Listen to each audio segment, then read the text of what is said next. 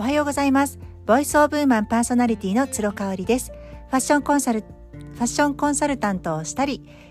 女性のマインド解放を軸としたメルマガ配信そしてオンラインでのセミナーを開催しておりますフランスからリモート買い付けをしたアパレルやアクセサリーをラローブフルフルというオンラインショップにて展開しております。こちらは毎月新月と満月の日に新作を販売いたします。詳しくはインスタグラムラロープフルフルをご覧ください。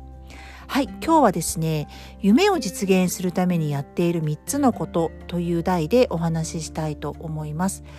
皆さん、まあ、年代様々な方聞いてくださってると思いますけれども、夢って常にありますか？私自身がね、まあ、自己肯定感が低いと言ってしまえばそれまでなんですけれどもやっぱり常にこうもっと高みを目指したいっていうね成長したいっていうそういう欲があるんですよ。もう欲張りさんなんですよね。なので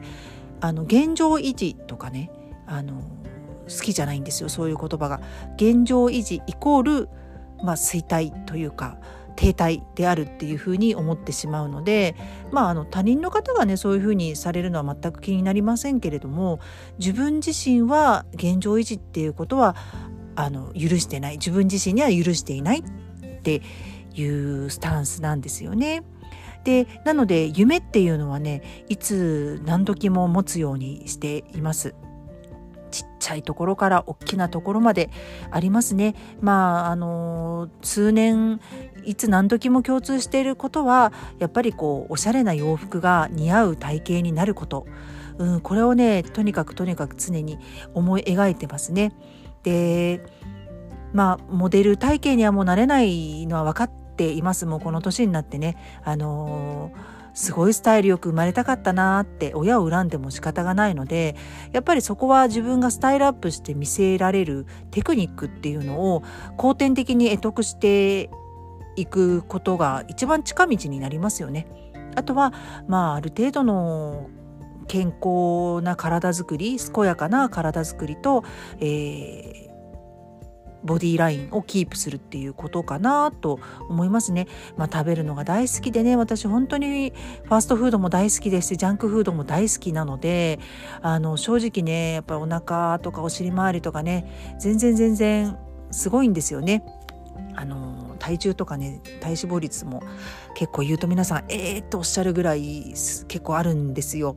うん、ただねあのそこまでこう本当に全部が全部似合わなくなってあのなってないのはね、うん、あのやっぱ自分の中でその夢があるというかね目標が常にあるからそこを意識してるからかなっていうふうに思っています。では夢を実現するためにやっている3つのことなんですけどもう3つともめちゃめちゃ簡単です。簡単なんですけどコツがあるっていう感じなのでよかったら最後まで聞いてください。はい、1つ目は書くですね。ジャーナリングになります。私はねあのちった手帳を使っておりまして、えーと、ちった手帳今すごい人気ですよね SNS でも使ってる方すごくよく見かけるし私はねあの去年から使い始めて全然どういう人が作ったものかっていうのも知らずに Amazon かなんかで偶然見つけて買ったんですよね。そしたらねあの月の初めに必ずワクワクリストっていうのを書くページがあってあこれはいいなと思ったんです。なんかねスケジュールって言ってもコロナ禍でありましたしめちゃめちゃこうスケジュールをビチビチに入れるっていうのが今もうないんですよね私のライフスタイルの中で。なので手帳を開く機会っていうのも通常だったら減ってると思うんです。ただちった手帳のそのワクワクリストがあることによって読み返しもするしやっぱ書くのにね結構23日かかっちゃうので手帳を開く時間が減らずに済んでるというかねやってるんですよね。ちなみに私電子手帳は使ってないです、うん、だから携帯で、えーと、スケジュールを管理したりっていうのは一切してなくって書くっていうことにすごくこだわってます。これは自分が書くのが好きだし書くことによって、えー、自分の脳に叩き込むというかね自分の潜在意識に叩き込むっていう目的があります。そうでねワクワクリストはね毎月毎日毎月50個ぐらい書くんですけれども変わっても OK だなって思っていて私自分の夢ってねどんどんアップデートしていくものだと思っていますなので初めは A っていう夢があったとして A に向かって進みますよねそのやっている過程で実は A ではなくって B っていう夢を先に叶えた方が A にたどり着くかもって思ったら先に B を叶えようということで方向転換しますよね。もしくは A っていう夢があったんだけれども A プラスアルファっていう夢の方がもっと大きいし今の自分にはそこまでいけるかもしれないって言って A をやめて A プラスアルファっていうあのプラスアルファした夢を追っかけるっていう場合もあるのでとにかくね動き続けることっていうのが大事でねそのためには書いて自分の潜在意識にこう叩き込むっていう作業が必要なんですよね。あのー、頭の中だけだけではね忘れてしまうし人ってねほんとなんか忘れっぽいんですよ。これは加齢っていうことだけじゃなくってこの情報量が過多なね時代だからこそどんどんどんどんこうフローしていっちゃうんですね情報が。それはね自分にとって大事なことである意識とかっていうのもフローでいってしまうのでやっぱ書いてねとどめておくべきことはとどめておけばいいかなっていうふうに思っています。はい、で2番目です。2番目は我慢するとか無理をするという行為からは決別をする。もうバイバイしちゃうっていうことですね。夢を実現するために鼻息荒くして眉間にシワを寄せてもう歯を食いしばってやるっていうことはやめてます。それはねきっとね私の夢じゃないっていう感じですね。だから無理をしてるな、頑張りすぎちゃってるなって思う時は、その夢自体を先ほど言ったみたいにワクワクリストを更新したりとかすることでもう完全に180度方向転換してるっていうこともあります。昔はね結果が全てなんて言われまして私も母親にそういうこと言われた時期もありましたけれどもね結構トラウマだったんですけどこれが。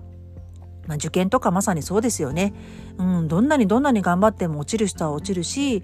うん、行きたい学校に行けない人もいるっていうところじゃないですか。でも頑張ったところっていうのは評価されないっていう時代が長く長く続いてきましたけれども今はまあプロセスエコノミーっていうねあの言葉もあるようにプロセス自体がビジネスになるし経済を生む要因になるわけなんですよね。うん、なのでそのプロセスを楽しく軽やかにしてるっていうことがとても必須になります。夢を実現するために本当にもう頑張って頑張ってっていうことがねやりたかったらやればいいんですけれども私はもうそういうあのスタンスはとは決別しました。はい。では最後3つ目ね。これはね、あの愛と信頼を持っている人に話すってことです。夢をね、話すっていうことですね。まあ、アファメーションなんていうことを言いますけれども、やっぱり口に出して言うってすごく大事なんですよ。ただ闇雲にね、あの言うっていうことじゃなくってやっぱり自分が愛と信頼を持っている人私の場合は主人ですね主人には自分の夢とかも全部話してますでなんで主人かっていうともちろん愛と信頼もあるし彼はねドリームキラーじゃないんですよねあのそれ今だ今だと難しいなとかっていうね金銭的に難しいなとか現実的なアドバイスはくれるんですけれどもあなたには無理だよとかっていうねそういうことは決して言わないんですね。私ねやっぱりこう幼少期に結構母親が母親にそういう意味では自分の夢を語って「いやもうやめときなさい」ってね姉妹からも親からも言われたっていう経験がものすごくあって一時ね夢を人に語るっていうことが一切できなかったんですよね。その時はねもしかしたら夢を持つこと自体怖かったかもしれないですねどうせ叶わないしっていう態度だったと思うんですけどもう今はねそういった形で、まあ、主人に話すと話すことによって自分もどんどんアイデアが生まれるし彼からのアドバイスでまたねその夢がぐぐっと現実に近づくっていう経験をね何度も何度も繰り返してきてるんですね。コロナ禍において家にいることが今多くなりまして主人と話す時間も本当に増えましたで時にはやっぱり彼もオーバーフローしてて仕事が忙しい時はあの全然聞いてくれないとかね心ここにあらずっていう時もあるんですけれどもまあ基本的には、あの、すごく親身になって聞いてくれるしね。うん。あのー、なんだろうな、無理だよっていうのって簡単なんだけど別に言ったその人は自分のやってることに責任を取ってくれるわけじゃないですよね。そこでもしやめちゃって後悔するするとしてもその人のせいにはできないじゃないですか言われた、ね、人のせいにはできないのでまあ最終的に決めるのは自分なんですけれどもあの夢を実現するための過程でプロセスであの愛と信頼を持つ人にどんどん話していくっていうのはすごく効果的だなっていうふうに思っています。はい、よかったらぜひ参考にしてみてください。今日も感謝と笑顔あふれる一日にしましょう。